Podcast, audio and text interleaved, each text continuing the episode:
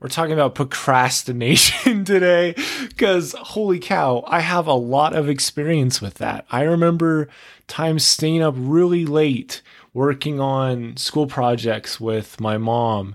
And even with this one class, with my Latin 4 class, having to work on this project with some of my really good friends for like a whole like 60, 80 minute block, just putting this thing together because I hadn't put in much work. And I think I got a 70 on that project.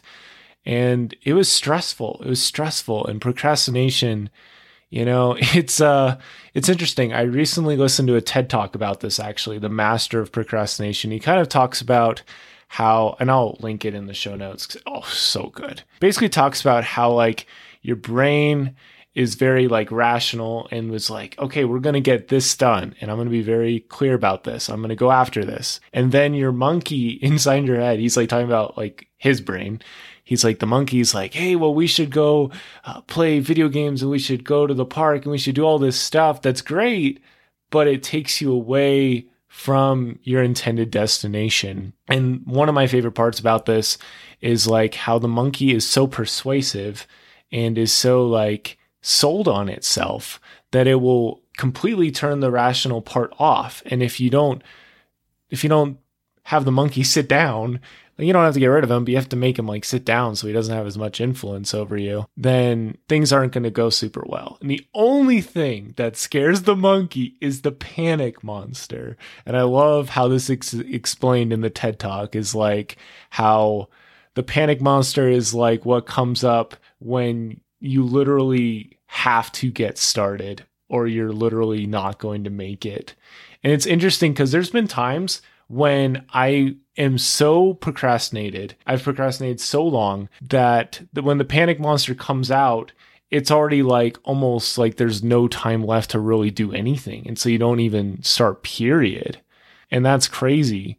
But I just share this because I am definitely trying to get better at this. And I think I think procrastination is kind of right along in line with like planning and how you need to be very clear of your plans. And the interesting thing with plans is the best ones have some kind of time frame attached to them, some kind of some kind of agenda that you're going to follow to help you stay on track and get somewhere in that time period.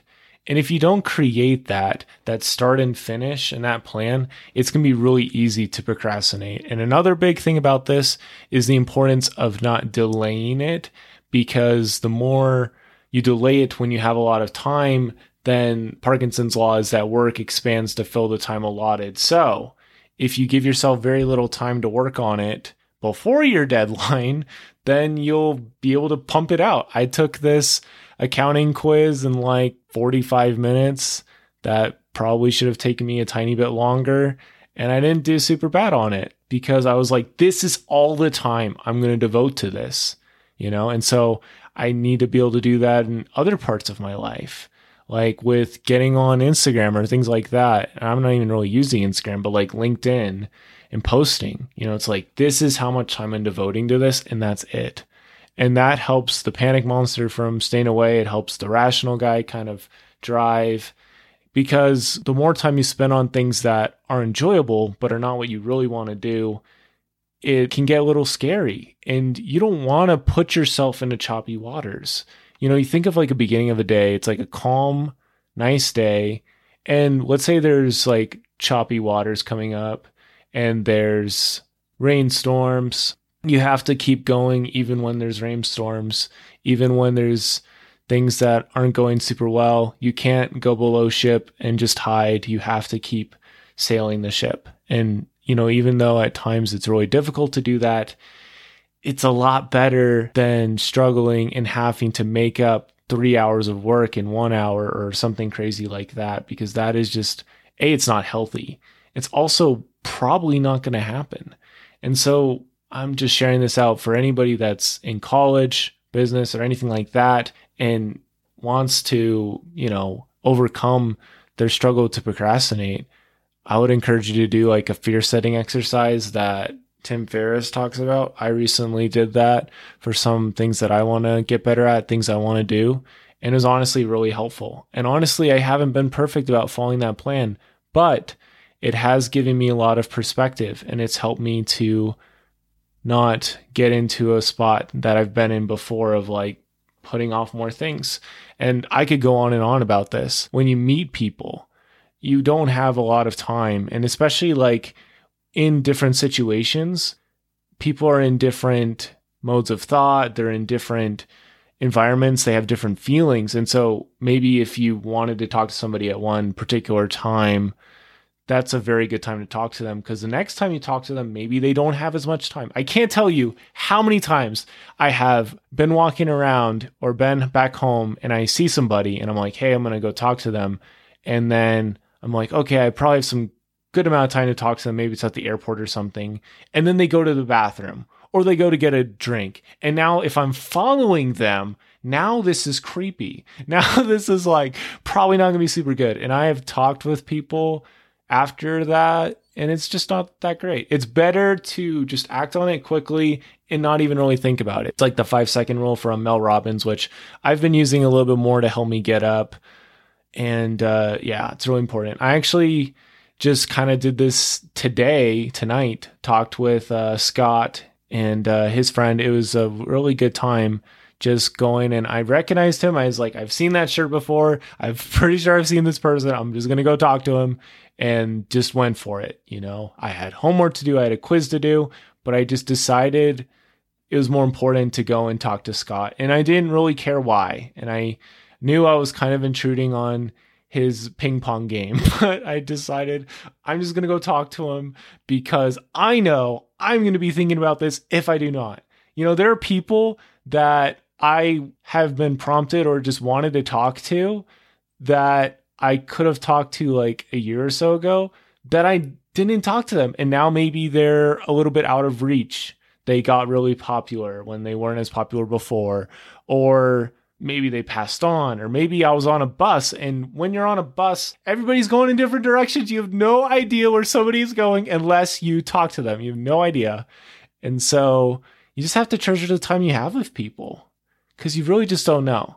And you don't know which relationships are going to stick around and which ones are going to endure or well, you don't know which ones are going to hold on which ones are going to fizzle.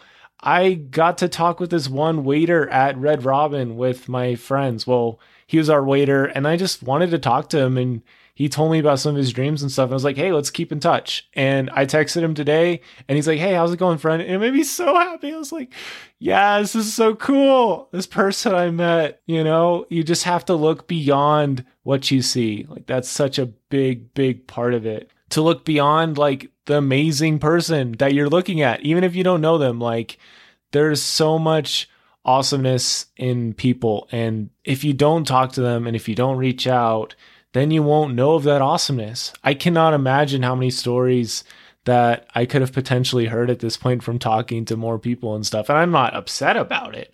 I'm just fascinated by it because there are times in my life where I procrastinate on other things and I just feel blah. And then I start talking about this stuff and it's like somebody just put a bunch of batteries in me and it's amazing. But the real thought I want to take, I want you to take home and put in your back pocket is that if you wait longer, you're going to run out of time eventually. I was thinking about this earlier before I started, before I hit record. If you're standing on a diving board, eventually the pool is going to close and you're going to have to get off that diving board. I wrote a poem very recently about this, and I'll probably share in a blog post once I get my blog up. Rip. I will actually do that. I will. But basically, that whole poem is talking about this kind of concept of like when the lights go out, when the crowd leaves, when all of this happens, and you are just standing there and you cannot really do anything about it. It is one of the most interesting things in the entire world, in my opinion. The like the discussion has moved on and you are brimming with so much you want to say, but it has moved on we got to give you guys that value. So we're going to share a quick little thought of this. It's called No Sound Available. I don't know if I'm going to read the whole thing. I probably can. I cry, but no sound comes out. I sing my heart out, but the crowd has already moved on. I step up to the plate, but the game has already ended. I am at the flagpole, but then time expires. I am here, but they are there. My heart is warm, but the opportunity is cold. I lay down all my cards and then I decide to fold. Did I begin with the end in mind or did I succumb to something blind? Ooh!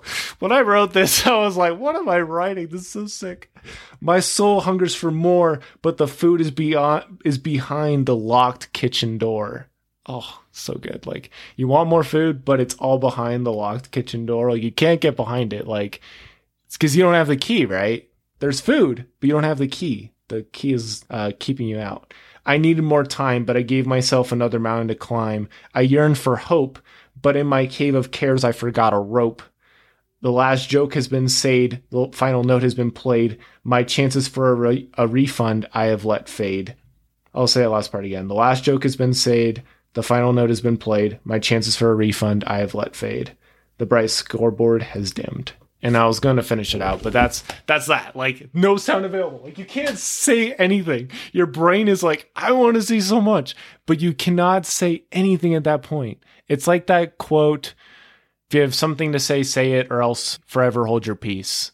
There are a lot of things that I wish I could talk about that I can't because like nothing really happened to talk about. It's just kind of this thing in my in my body, in my mind, you know, this thing that happened a while ago being able to talk to this person. it's just a memory. It's not a story. These aren't things I really share with people. Like that one guy who I wanted to talk to that was just chilling outside with his guitar. And I was on a bus and we'd stopped. And I was like, I just want to get off this bus and go talk to that guitar guy. But I was playing this little video game. I was playing Pokemon. And this battle was going a bit too long. And I was like, this battle needs to hurry up. And then, because I was like, I was already finished, and I was like, I'll just do one more quick battle. That's always, always the dangerous thing. Quick. I'm going to do this really quick.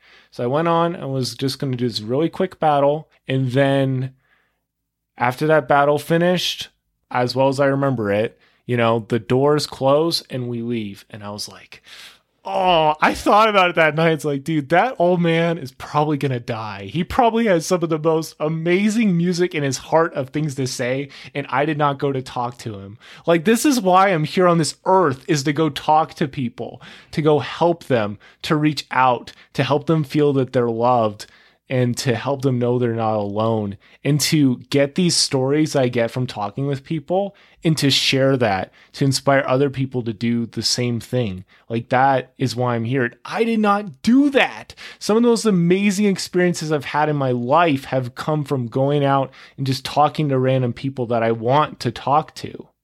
I think it's really important to be kind to yourself when you miss out on these opportunities. For me, writing poetry is really helpful. That poem means so much to me because it encapsulates so many things. With each of those lines, I could think of stories that go along with those lines. But at the end of the day, you just have to keep moving forward and you can't live in the past. You have to be thankful for what you've accomplished and appreciate all those times you haven't procrastinated and learn because there's a lot of things that are far ahead of you right now that you can start preparing for so you don't have to cram for it later. Cramming is so sketchy. It's not fun. Like, it's just not good. Like, imagine cramming for anything that's super important. Like, imagine I don't know. I have all these thoughts. like the thought that came to mind is like, imagine you're like trying to be a midwife, like deliver a baby, and you don't really know anything about it, and so you just cram like trying to learn about it, and then you just try and do it. Like that's crazy. Like I don't know. You just have to be very careful, and I would just recommend that you kind of what I talked about in the last episode, like ponder the path of your feet and know that being proactive and reaching out to others and not procrastinating is going to help you get there. And if you have those off days and you don't talk to people like I have, like we all have, it's okay because you learn and you grow and just learn from those struggles. And uh, when there is sound available, I hope you will use that beautiful music that is your voice, that is your everything. All of that is creating the music of your life. And I hope that you will use that sound while it is available. Because while you're here on this earth, your sound is very available every single second of the day. You can reach out to and help others. You can help out yourself. One of the most inspirational but crazy quotes for me is Don't die if your music's still in you. And that's my message for you is don't die if your music's still in you. Don't turn in that assignment. If there's something else you want to do for that assignment and you have some time, put in that other thing into the assignment. Start that business or start that thing because time is ticking. And for now, your voice is very available, your sound is available and you should do it. I mean, imagine like being in a class and you're talking and nobody can hear you because you're on mute, and then you click to unmute and it does nothing. I don't know. I'm just talking at this point, but I really love this topic. And the last little thought I want to share is procrastination is kind of like a little monster, and what you do with it is everything. So if you feed it, you let it stick around, it's going to get stronger, it's going to get more persuasive, everything like that that's all I got. Thank you so much for listening as always. I'll see you on Monday. Life is good. Life is a blessing. Life is a joy.